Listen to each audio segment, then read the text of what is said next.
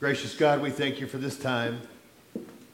Lord, we ask that as we uh, look at this, this story, that Lord, that you would put me behind the cross, that your words and your thoughts would be mine. And Lord, if I misspeak today, forgive me and let your message be heard. In Jesus' name, amen. So, welcome. We're glad you're here. Gabe read the scripture tonight from, from Luke 2. Uh, the title of my sermon tonight is Nobody Would. Nobody would. So we're glad you're here. Uh, tonight's, uh, tonight's service is more like an Easter service. It's not like the Maundy, Thursday or the Good Friday service that are, that are quiet and somber, reflective. This is more like Easter. It's a, it's a celebration, celebration of the, the birth of Christ and a celebration of God's promises. Because in Christ we find our hope and we find our future, we find purpose for our lives, and we find the joy that we get to be gathered here tonight. What a crummy couple of years we've had with this COVID mess, right? It's so good to be together tonight. I'm thankful that you're here. So we, we find ourselves tonight on the eve of the greatest night ever in history. You thought about that? The, the power of this night. This is the greatest night in history. And it's a night that's just like God's love because we know that it already happened, right? It happened a couple thousand years ago. It, it's happening again tonight and it's going to continue to happen. But not just every year, the birth of Christ, we are, we are Christmas people. It happens every day in our lives. Over and over and over. The grace of God is ever present with us in our daily journey uh, for peace of mind, for strength, and for comfort in times of our greatest need. And, and the presence is also here to celebrate our greatest victories. It was a Christmas day some years ago. A woman paid a holiday visit to the home of a friend. And when she went inside, there was a little girl that lived there. And the little girl had this great doll collection. And she began to show uh, the, the woman all of these, these dolls that she had. And the woman had another doll for her for Christmas, and she gave it to her. And she said, I, am just wondering, um, of all the dolls, which one is your favorite? And the little girl goes to one of the shelves and she grabs a doll, and, and, and its face was broken. The nose was, was broken out. One of the arms was broken right up here, and one arm was completely missing. And, and the woman said it was the ugliest doll she had ever seen. And so she asked the little girl, she said, Why, why is this your favorite? You have so many beautiful dolls here. And she said, I love this one the most because it needs it the most. If I didn't, nobody would. I know that many pastors struggle at Christmas time I, know you think that we always have something to say. We talk too much, right? Who thinks preachers talk too much? Raise your hand. It's okay. You're not going to be in church. Right here. Right here in Bexley. We got two. Same family, oddly enough. Same family.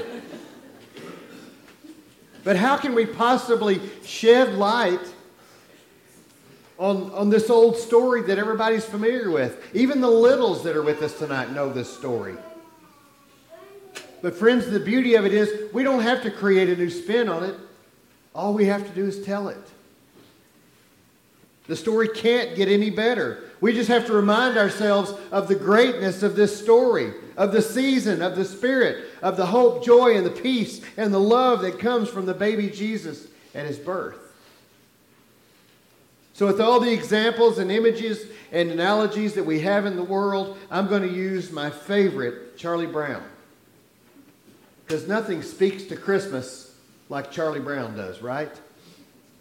Charlie Brown shouldn't have happened. It was, it's over 50 years old now. It should have never happened. It was one man's vision. And it was so far fetched that people told him it's not ever going to work. It's never going to work. The, the networks didn't want it. The people that, that the sponsors didn't want it. They told him that they didn't want just part of it, they didn't want any of it.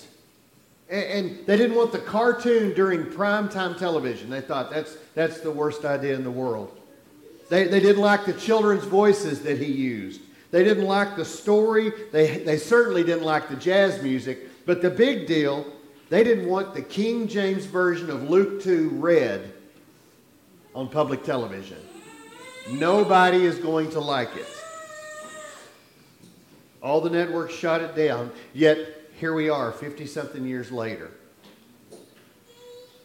When the network said, We might look at it, Charles, if you will drop the scripture, we might look at it. And he said, Absolutely not. It's all or nothing because if we don't tell the truth, nobody would. Nobody would. And here we are. Charlie Brown, the story, you know the story. We've all seen it, right? Who has not seen Charlie Brown Christmas? Because you're going home with me tonight. and we're going to watch it. Charlie Brown believes that something's wrong with him, right? He knows that nobody likes him, and this celebration just makes him more aware of it. He doesn't like the commercialism or the consumerism of the holiday. Charlie Brown is suffering from depression right? Yet we continue to watch it. We continue to go back to it as a family favorite. It's a staple for most people every year. I have to watch it every year. It is my favorite Christmas show. Why in the world would we subject ourselves to this sad story? Year after year after year. There's enough in life for us to be sad about the other 363 days, right? But we don't need any more sadness. But the reason we do is because there's so much truth behind it, right? We, we can relate to Charlie Brown. In fact, I am Charlie Brown. And you're Charlie Brown. And y'all are Charlie Brown. We are all Charlie Brown. It compels us to return because it's the truth. We all have an expectation of things, we have hope. We have hope for peace in our world and in our communities and in our family, around our dinner table, in our churches. We, have, we want joy in our lives. We want joy for those around us, right? Charlie Brown opens our eyes to the fact that all the lights and the glitter and the trees can completely mask the reality of our hearts. It opens our eyes to the necessity that that first Christmas morning, of the first Christmas morning, and our need for a Savior. Because Jesus gives us all those things. The message of Jesus brings to the world hope and joy and healing, the healing of hearts and lives. It brings good news to a world that desperately needs it. If we, if we take a second to think about that birth of Jesus, we can almost doubt that, can't we? I mean, really. An angel, a star, a virgin, a manger, It, it, it is beyond our human understanding. Our bishop, Bishop McKee, said, God did the glorious impossible. He did the glorious impossible. The virgin birth can't be explained, it can only be rejoiced in. And that's where we sit tonight. We are wonderfully in awe of the beauty and the mystery of the glorious impossible that is Christmas. While the world around us outside is going crazy. And they are. You know, there are folks, Walmart closes at 6, they have 25 minutes. They're making an announcement right there. The store closes in 25 minutes. How many of y'all heard that before? I used to work at Tom Thumb. I heard it a lot. You're going to have to leave, friends. But as they go crazy out there, tonight we come together as a body of believers looking once again to hear the story of the baby in the manger because of its truth, because it gives us a new hope every time we hear it. It's no accident that Mary and Joseph traveled to Bethlehem for the census, right? It's no accident that the accommodations at the inn were completely full. It's no accident that the Savior was born in the poorest and humblest of settings.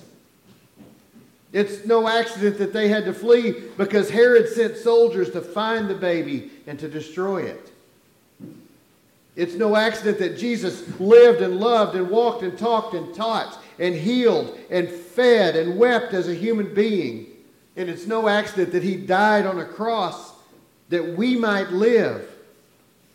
Friends, it's no accident that we are gathered here tonight in this place, this holy sanctuary to worship and celebrate the glorious impossible that is Jesus Christ. For many of us, it's a tradition that's gone on since birth. We've had people bringing us here since birth for the candlelight service. Think about that for a second. Our own birth is a miracle of love, life from life. And the people who loved us brought us to celebrate. And today we do the same for the little ones. That, that's the best sound ever, right there.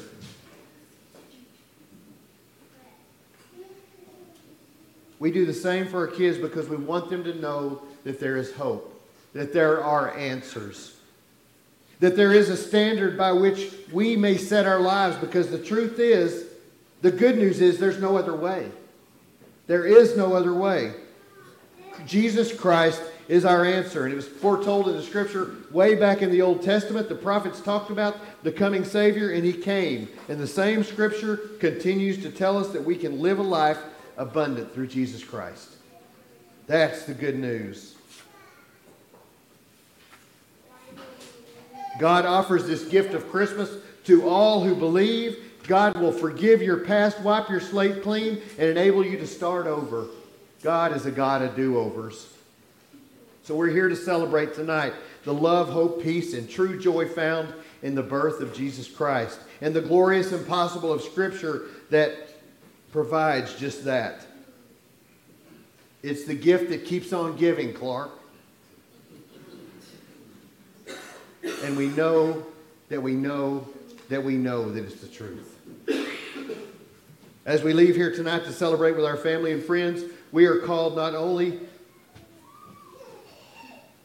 to be excited and to take it among for ourselves, but we're supposed to tell it to our neighbors and our family and our friends. Because if we didn't, nobody would. Say that with me. Nobody would. So Merry Christmas, Charlie Brown. In the name of the Father, Son, and Holy Spirit. Amen.